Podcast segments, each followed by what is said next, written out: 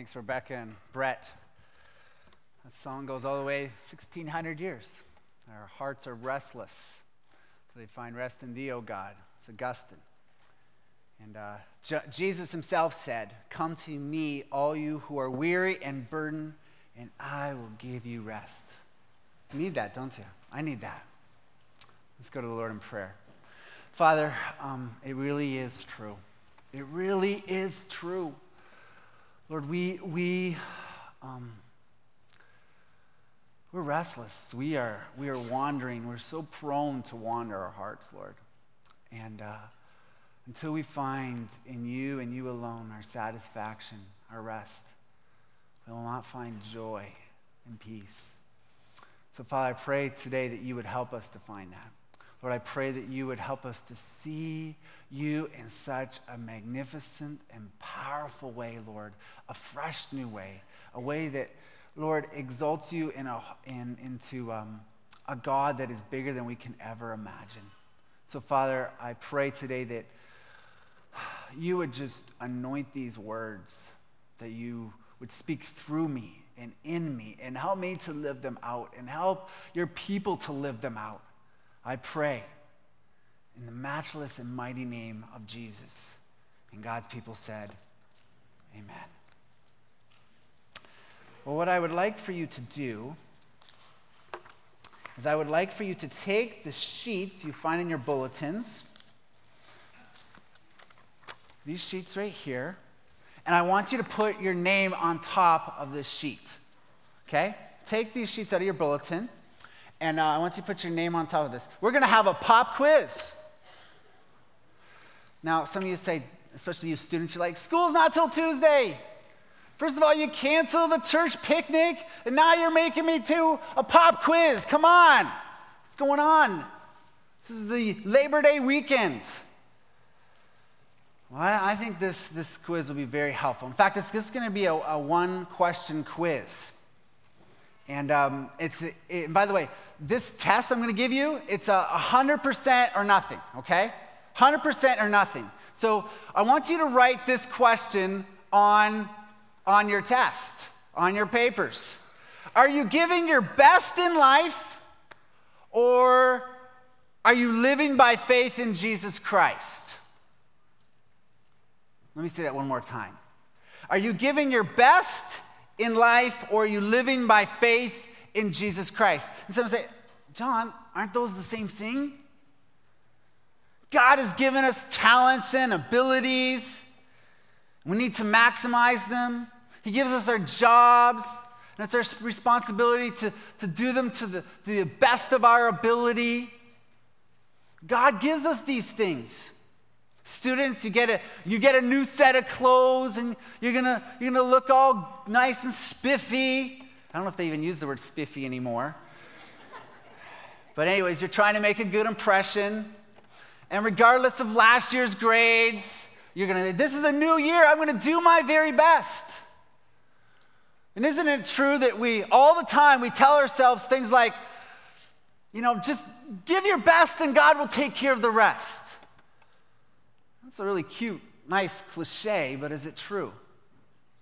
Let me ask you this What if your best isn't good enough? What if your best isn't good enough? Take hockey as an example. Now, when I was growing up, I loved playing hockey. And um, you know, every day after I got home from school, I'd be out playing hockey on the road with my friends. And then all Saturday, we'd be playing. And, you know, my mom would call me in to eat, and, and I'd just scarf down my food, and then I'd get back out there and play. And uh, that really helped. It helped when I got back onto the ice, and, and I was able to score a few goals. So much to the point that I actually got invited to a tryout with a, a travel team or a rep team. And uh, so I showed up for the practice and, and the tryout, and um, you know I was able to, to do some of the drills with the stick handling and all that because you, you, do that all the time in, in road hockey. But when it came to the skating, when it came to the skating, which is what really brings you to another level of hockey, right? How fast you can skate, how well you can skate. Guess what? I didn't make the cut my best was not good enough. What if giving your best is not good enough for God? All of a sudden, some of you might be a little uneasy. You're trying to be the best husband or wife, father, mother, grandfather, grandmother, son or daughter, worker, employee, student. You're trying to be the best that you can be. You know that God has entrusted you with, with certain talents and gifts and ability and even people. And you know you must steward them well. You also know that God inspects what He expects. So you really try to do your best, and you think that you're passing the test. You're doing okay. However, there's some in this room who know you're not doing so well. You know that you're not passing the test. If I was going to put myself in one of those two categories, thinking I, I passed the test or, I'm not passing the test, you know what I would put myself? Not passing the test. Not passing the test. You know why? Because I just went on vacation and I got to spend time with my family. And I got to say that being at home is one of the most challenging places to live out our faith. Do you know what I'm talking about?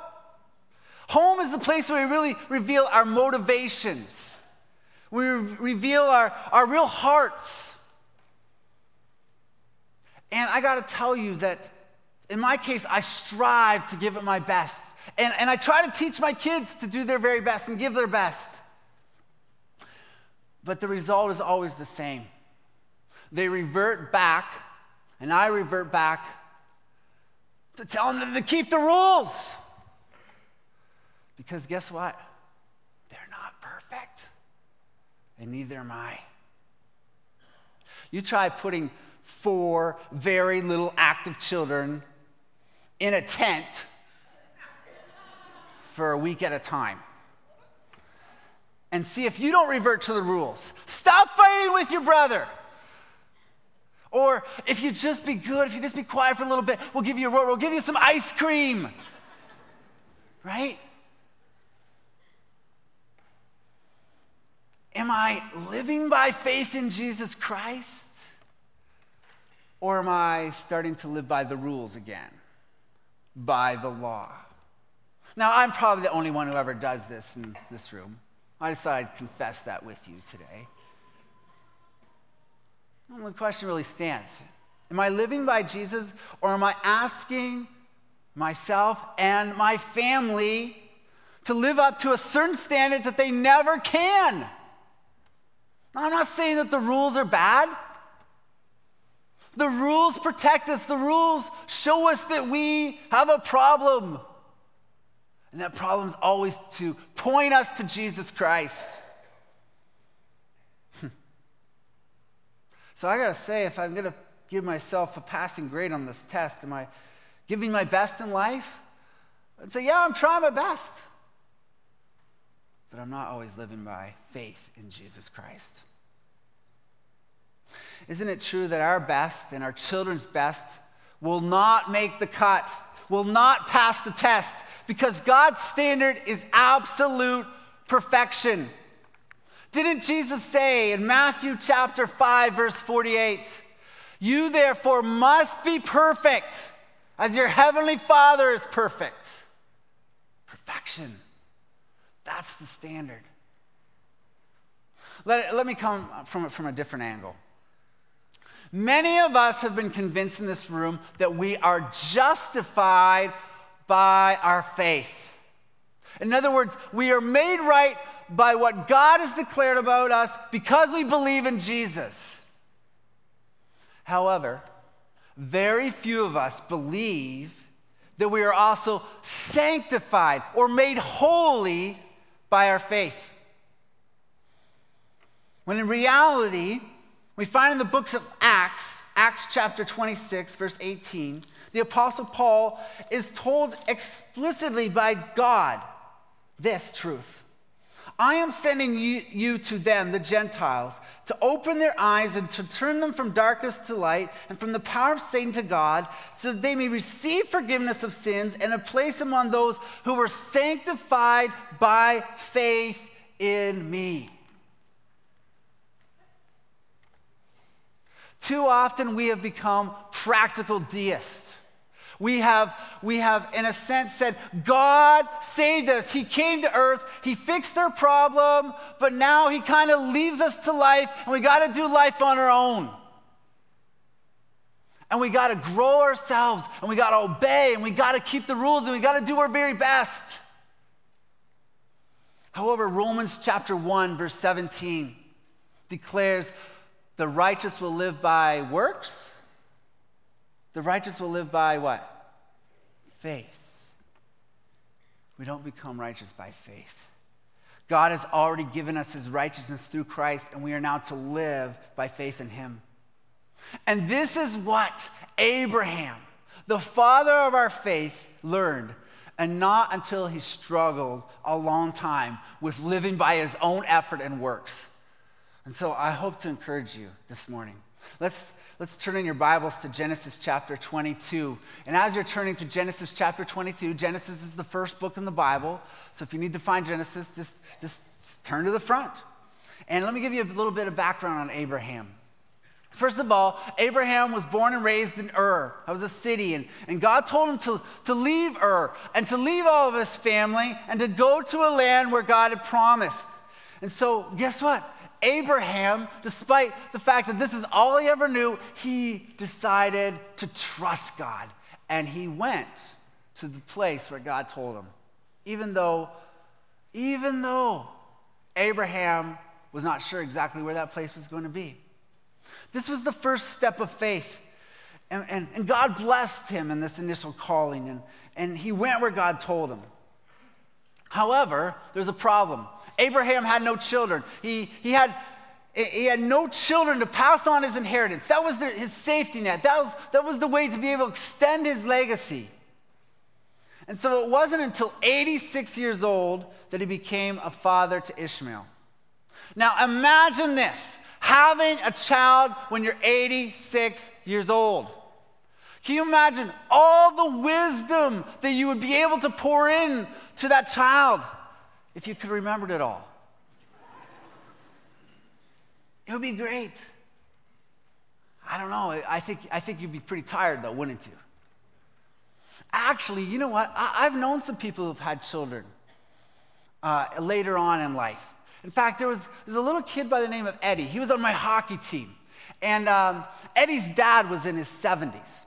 And so um, Eddie's dad was the kind of father who just showered him with love and just spent all, all the time he could because he knew that he would not see Eddie grow up to be a husband and a father. You know, I, I think that that's how Abraham was. When he, when he had his children later in life, he, uh, he, he spent time with them, he loved them. One of the other important things to know about Abraham was that Abraham had a habit of trying to fix, fix things on his own. See, after showing initial faith, Abraham reverted back to work and to rules to change his situation. He wasn't always living by faith. This is particularly true in his home. When he found himself in Egypt and also in the Negev, of, uh, in between Egypt and in what we now call the Promised Land, he always took matters into his own hands and he was among strangers and he thought you know what? These guys are going to kill me. I have such a beautiful wife. And so hey, hey sarah would it be okay if you just said you're my sister? We're, we're, we're half brother and sister so that's, that's not going to be a problem is it? And sarah went along with it. Now lori would never go along with this okay? Now, i wouldn't even try it lori okay? He's always trying to fix things on his own trying to strategize. Abraham was also a fixer because he tried to help God out by obtaining a child through Sarah's handmaid, handmaid Hagar. So he slept with her and he ended up having Ishmael. Hmm. but that wasn't the son that God had promised. In fact, it wasn't until Abraham was 100 years old that God fulfilled his promise and, became, and Abraham became the father of Isaac through Sarah. And however, there's one more important truth about Abraham. It's found in chapter 21, verse 34, and it says this, the very end. And Abraham stayed in the land of the Philistines for a long time. Just before we jump into chapter 22, the question needs to be raised. The author is really pointing us in the direction. Was Abraham going to adopt the culture and the ways of the culture in his life? Was he going to adopt the pagan ways, the ways of the world? So let me read to you Genesis chapter 22. To be honest, I hope I can get through this because as I, I just identify with this and try to put myself into this story, think about my own kids. Sometime later, God tested Abraham and he said to him, Abraham! Here I am, he replied. Then God said, Take your son, your only son, Isaac, whom you love and go to the region of Moriah. Sacrifice him there as a burnt offering on one of the mountains I will tell you about. Early the next morning, Abraham got up and saddled his donkey. He took with him two of his servants and his son Isaac. And when he had cut enough wood for the burnt offering, he set about for the place God had told him about. And on the third day, he looked up and saw the place in the distance. And he said to his servants, Stay here with the donkey while I and the boy go over there. We will worship, and then we will come back to you. That's important. Underline that. Abraham took the wood for the burnt offering and placed it on his son Isaac, and he himself carried the fire and the knife. Notice that Isaac's carrying the wood and Abraham is carrying the fire and the knife, the dangerous parts. As the two of them went on together, Isaac spoke up and said to his father Abraham, Father, yes, my son, Abraham replied. The fire and wood are here, Isaac said, but where is the lamb for the burnt offering? And Abraham answered, God himself will provide the lamb for the burnt offering, my son. And the two of them went on together. And when they reached the place God had told them about, Abraham built an altar and arranged the wood on it. He bound his son Isaac and laid him on the altar on top of the wood. Then he reached out his hand, took the knife to slay his son.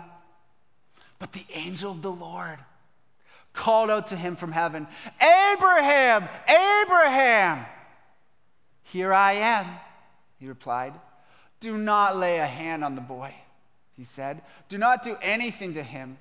Now I know that you fear God because you have not withheld from me your son, your only son.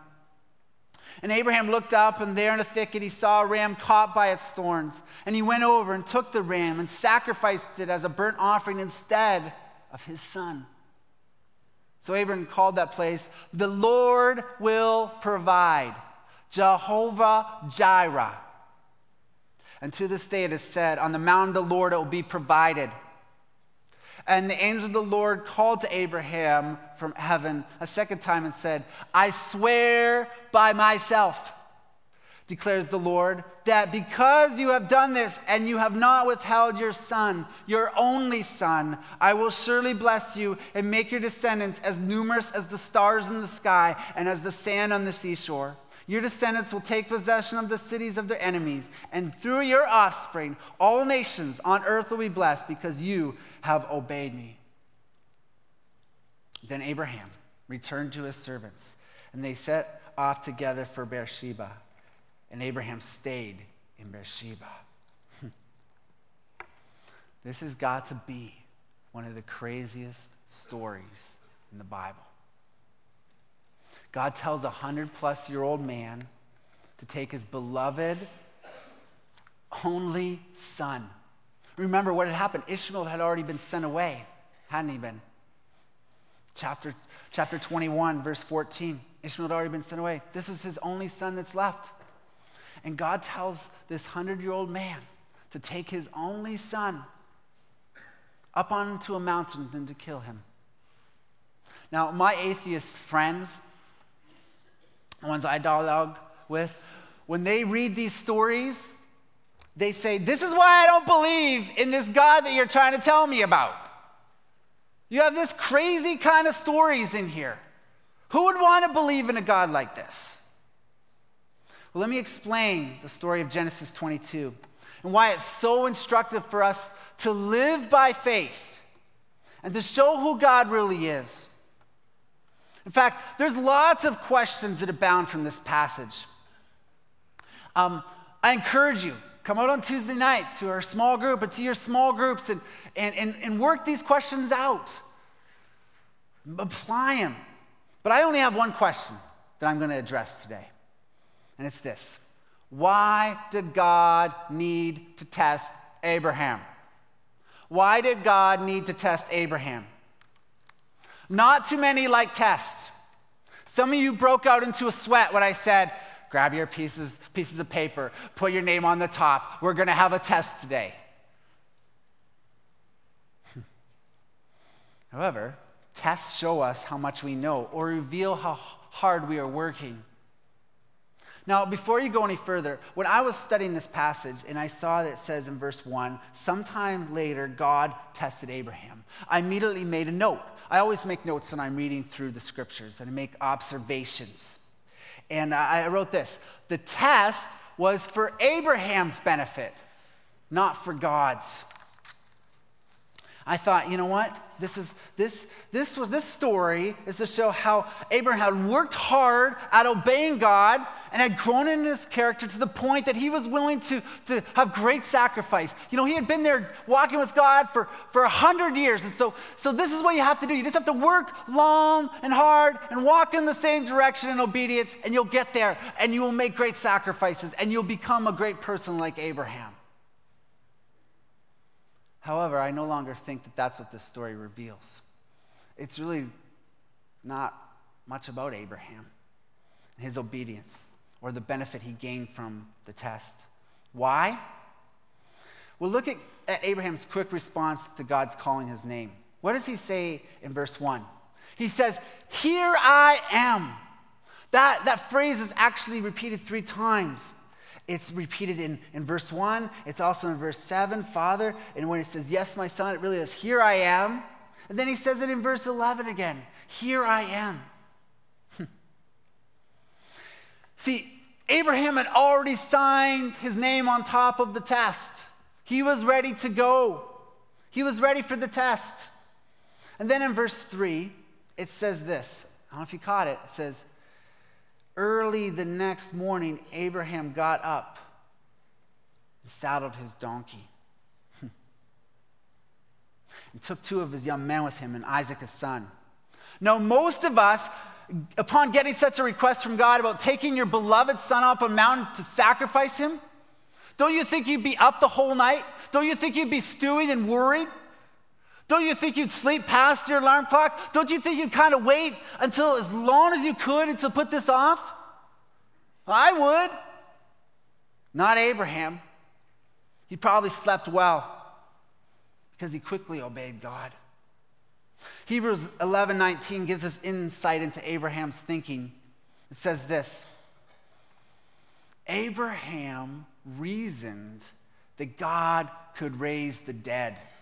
And figuratively speaking, he did receive Isaac back from death. See, I, I really believe that I think this, this shows that the test was more about God's benefit, or could I say for God's glory than for Abraham. See, testing does reveal what or who is being tested, but also the one testing. For example, think about how companies, you know, uh, like GM, what do they do? They take the car after it's all assembled and they take it for a test drive. and they test their cars and they see whether they're safe. They see whether they're, um, they're in good condition, whether they're, they're working correctly. Now, is that test to bring glory to the car, or is that to bring glory to GM, the manufacturer? How about when teachers test their students? In Ontario, all students are given standardized tests in certain grades to see how well their students and schools are doing. No, a test can be just as much about the tester as it is for the tested. In both these cases, the name of the manufacturer, GM, or you pick the company, or the school, their reputation is on the line. They're testing their students or their products because their reputation is at stake and they want to show something about themselves. The students and products get better. They get better, don't they? Under such testing. But the ultimate benefit is the tester. We often think the test is all about us, my friends, when in reality, the test that you and I are going through is really a test about who God is and whether He will come through. In Genesis 22, although it's a test for Abraham, ultimately the test is about God putting His name on the line and revealing something about His character. And I got to tell you, God never fails the test. This is why he made the test impossible for Abraham to pass by himself. Turn in your Bibles to Romans chapter 4, verse 18. Romans chapter 4, verse 18. And we just get a, a greater picture of what God was doing in Genesis 22. Romans chapter 4, verse 18. The Apostle Paul declares this Against all hope, Abraham in hope believed and so became the father of many nations. Just as it had been said to him, so shall your offspring be. Without weakening in his faith, he faced the fact that his body was as good as dead, since he was about a 100 years old, and that Sarah's womb was also dead. Yet he did not waver through unbelief regarding the promise of God but was strengthened in his faith and gave glory to God, being fully persuaded that God had power to do what he had promised. This explains why God gives us his righteousness. And this is why life is about faith and not trying to work hard and become more righteous. See, everyone here today has something impossible in their life. Maybe it's a bad report from a doctor. Maybe it's an unreasonable boss. Maybe it's a wayward or troubled family member. Maybe it's impending bills that you, don't have the money for. Maybe it's just trying to raise your kids to follow Christ. God is showing that only He can do the impossible and pass the test for His glory. However, we have a tendency to fight the test, to resist the test. We don't want to go through this trial. Why? Because something else is more important to us. Maybe our comfort, maybe our, our, our desires to control every situation, maybe our approval of others. Abraham was living in that culture, that Philistine culture. Was he going to follow the ways of the world? See, if God wants to bring you and me through something, with things that I know He's asking me to really give up, things that I really treasure. I, I usually am quick to say, I don't want any, any part of this. Even if I know, even if I know that it will cause me to have a, a grander and deeper picture of God's character in my life. So, what am I telling you to do? Drag yourself up the mountain in obedience so you can get to see God's care and provision? That's frankly what we've been taught in Sunday school since we were little kids.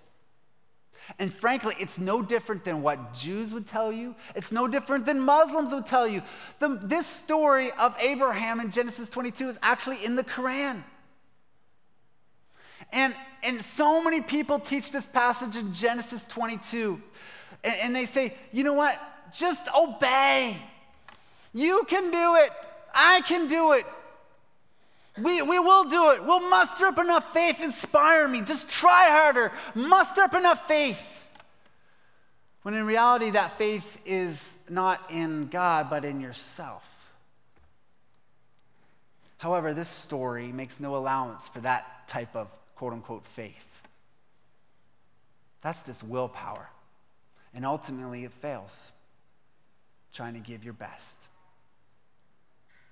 There are mountains you can't or are unwilling to climb. The sacrifice of what is most precious to you would be one of them. The things that you think that you could not go on living if you lost it. What parent would be willing to give up their son, their only son, as a sacrifice to God? Abraham did because he believed God was both full of justice and grace, as Tim Keller says.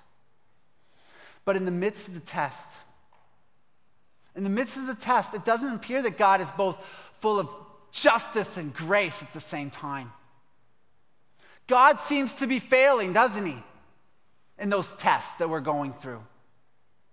To take this one step further, it seems in this story that God Himself is threatening His own promise. Didn't He promise that He would bless all the nations through Isaac? Isn't this true? And yet He tells Abraham to go up on top of the mountain and to sacrifice his son Isaac? God is boxing Himself in a corner. How could God make a promise about a son who would be a blessing to all nations and then have him sacrifice? I love what Tim Keller says. Sometimes following the call of God is going to feel like God is killing you rather than saving you. But God is amazing. God is faithful. See, there's a promise of a son who would bless all the nations. This son was long awaited, and he was so precious. He loved his father and followed and obeyed the father wherever he went.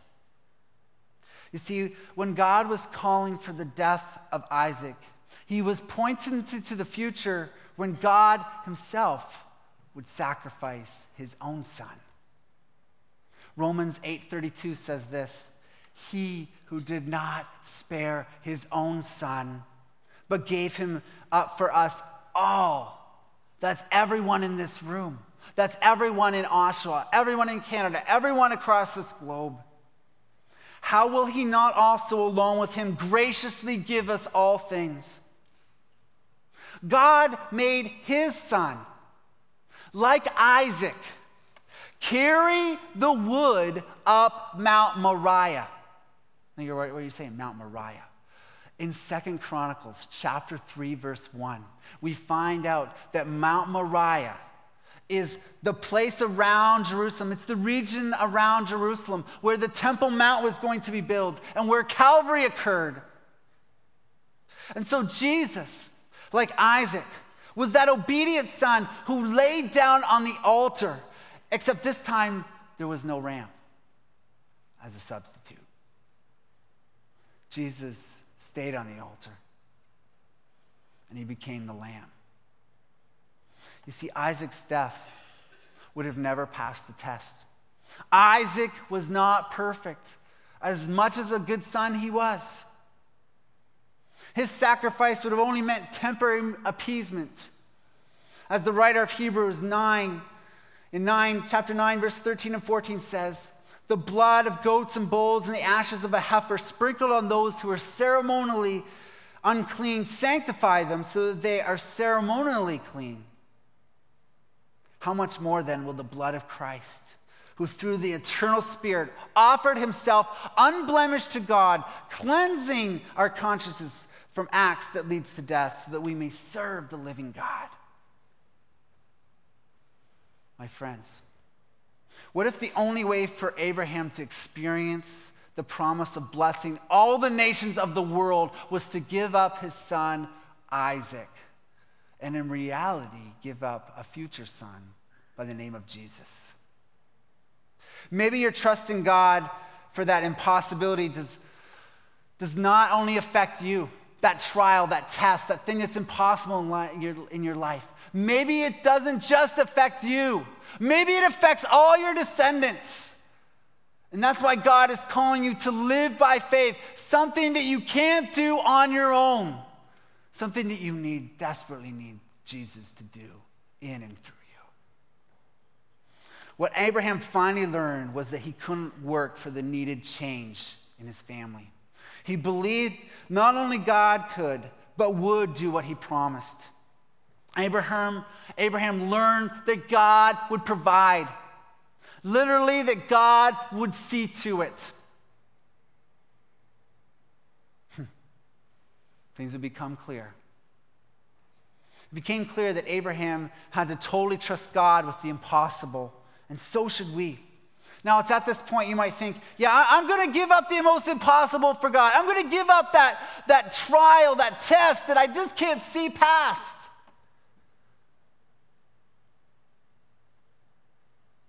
The only way I know to how to stop working and start trusting is to think about Jesus and what he did on the cross. He really loves you. He really loves me.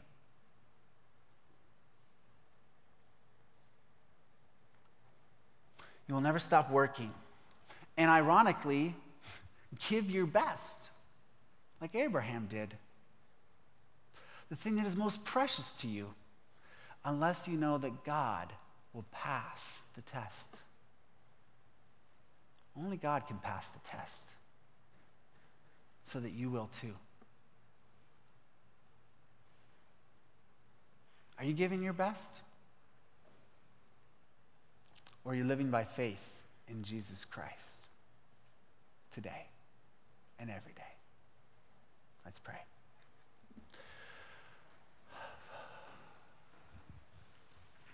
Father God, I, I just want to thank you right now. I want to thank you for passing the test that looked impossible, that looked that you were cruel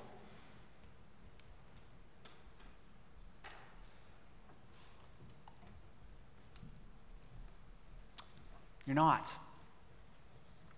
Thank you for that.